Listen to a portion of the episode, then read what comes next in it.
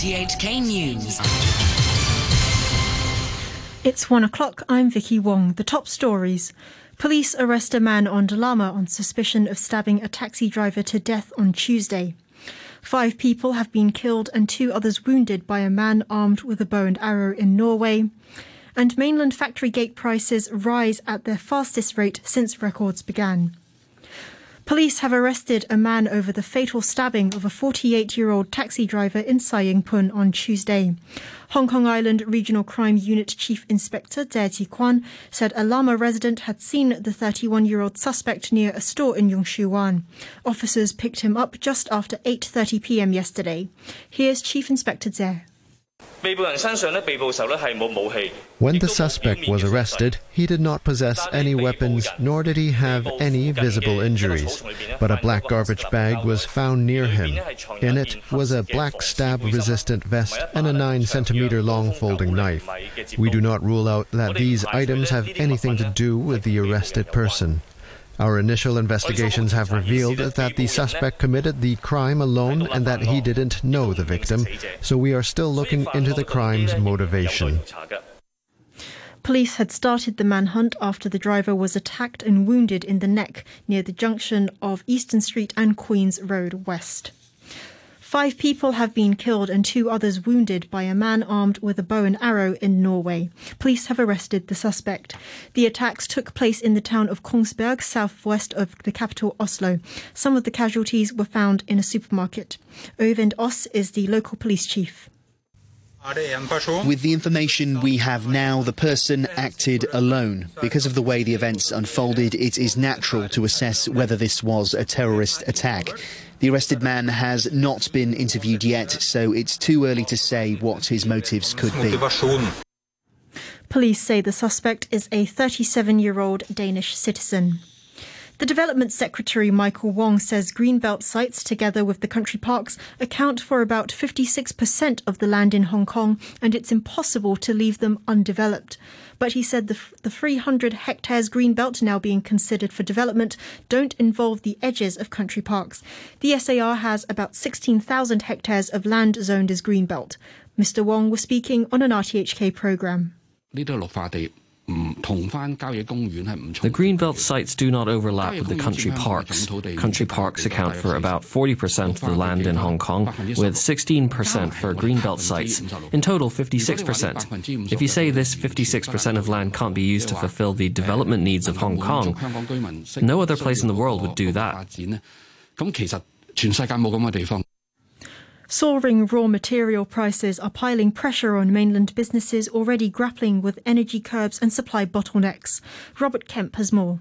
The National Bureau of Statistics said the Producer Price Index, a measure of factory gate prices, rose 10.7% year on year last month, its fastest pace since records began in 1996. That compares with an increase of 10.5% forecast in a Reuters poll and a 9.5% rise in August. The data also showed the mainland's consumer price index rising 0.7% year on year last month, slightly lower than the 0.9% gain expected, and a 0.8% increase in August. Britain and the European Union look set to engage in a new round of talks to try to end a dispute over the post Brexit Northern Ireland Protocol. The Commission Vice President Maros Sefcovic had said Brussels had at times gone beyond EU law in a bid to come up with fresh proposals. On the one hand, the flow of uh, goods between Great Britain and Northern Ireland uh, will be facilitated for goods that are to stay in Northern Ireland. On the other, robust safeguards and monitoring mechanisms should be put in place to make sure that they stay in Northern Ireland. The British Brexit Minister Lord Frost said the suggested measures did not address one of London's red lines, the removal of the European Court of Justice's oversight rule in policing the protocol. But he added that it was important to come to an agreement with the EU. We really would like to get a consensus solution. We're working very hard to get one. It's obviously the best way forward if we can find agreement and build a new future for Northern Ireland. We will work very hard for that. Uh, we will do our very best to succeed. The United States and Israel say they are exploring other options to deal with Iran if it fails to curb its nuclear program and return to talks aimed at reviving the 2015 nuclear deal. After meeting his counterparts from Israel and the UAE, the US Secretary of State Antony Blinken said that the window was closing for Iran. The European Union's chief negotiator, negotiator Enrique Mora is due to fly to Tehran today. You're listening to RTHK. The time is five minutes past one. COVID infections in the Australian state of Victoria have hit a pandemic record of 2,297 as Melbourne, the state capital, looks to exit its lockdown next week. That's several days ahead of plan, helped by a faster than expected vaccine uptake. Daniel Andrews is the state premier. We're going to get to 70% next week, and because we're going to get to 70% next week double dosed at the same time as we're probably going to be at 90% single dose. That's a stronger performance than so many around the world. The Indonesian holiday island of Bali is welcoming back international travellers from 19 countries. They'll have to quarantine for five days on arrival. Here's the BBC's Rebecca Henschke. Bali relies heavily on tourism, and when the pandemic hit, people were forced to return to farms and villages to survive, as villas, resorts, and cafes shut their doors.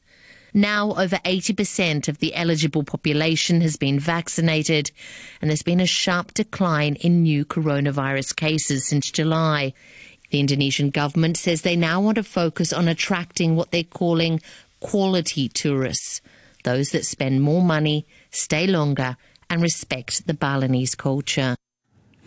Conservationists want to use satellite imagery to count the number of walruses in the Arctic to get a better understanding of how the changes in sea ice are affecting the animals. WWF and the British Antarctic Survey are looking for volunteers to trawl through thousands of satellite pictures to see how many herds they can spot. Rod Downey from the WWF explained why sea ice is so important to walruses. They use it for resting on whilst they're out feeding because they need to feed in quite shallow waters. So uh, when they're not feeding, they'll haul out on the sea ice to rest. Um, they use sea ice um, for um, throughout their breeding cycle as well, giving birth and for nurturing the pups out at sea. So, so clearly the loss of sea ice, that, I mean, that's a big change to, to their environment, and that's clearly going to have implications. President Biden has announced longer hours at America's largest port, Los Angeles, as, as part of an effort to ease supply chain blockages in the run up to the busy Black Friday and Christmas shopping seasons. After a meeting with retailers, unions, and delivery companies, Mr. Biden said his administration was working around the clock. Today's announcement has the potential to be a game changer. For the positive impact uh, to be felt all uh, all across the country and by all of you at home. We need major retailers who order the goods and the freight movers who take the goods from the ships to factories and to stores to step up as well. And finally, Star Trek's William Shatner, one of science fiction's most recognizable characters, has become a real life space traveler. The 90 year old joined three others aboard Blue Origin's New Shepard rocket for the company's second human spaceflight, which lasted about 11 minutes, taking those on board beyond the planet's atmosphere and back to the Texas desert. After landing back on Earth, and as he and other crew members were showered with applause and champagne, Mr. Shatner described the experience as profound. Minus 10 nine, eight, seven, six, five, four. Command engine start. Two, one.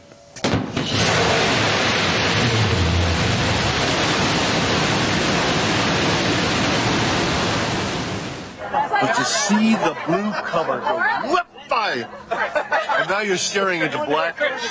That's the thing the covering of blue, this the sheet, this blanket, this com- this comforter of blue that we have around We think, oh, that's blue sky, and then suddenly you shoot through it all of a sudden, as though you whip off a sheet off you when you're asleep, and you're looking into blackness, and you look down, and there's the blue down there, and the black up there, and it's it's just it was so moving to me. This experience has been something unbelievable. And now to the weather, mainly cloudy with one or two showers, sunny intervals in the afternoon, moderate to fresh easterly winds, occasionally strong offshore and on high ground at first. There will be swells. Temperature is 29 degrees and the humidity at 82%. To end the news, the top stories once again. Police arrest a man on Lamma on suspicion of stabbing a taxi driver to death on Tuesday. Five people have been killed and two others wounded by a man armed with a bow and arrow in Norway. And mainland factory gate prices rise at their fastest rate since records began. The news from RTHK. And Captain Kirk is now in space. Thanks, Vicky.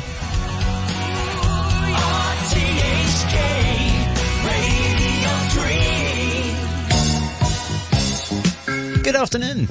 This is an extended morning brew for the holiday through until 2 with James Ross.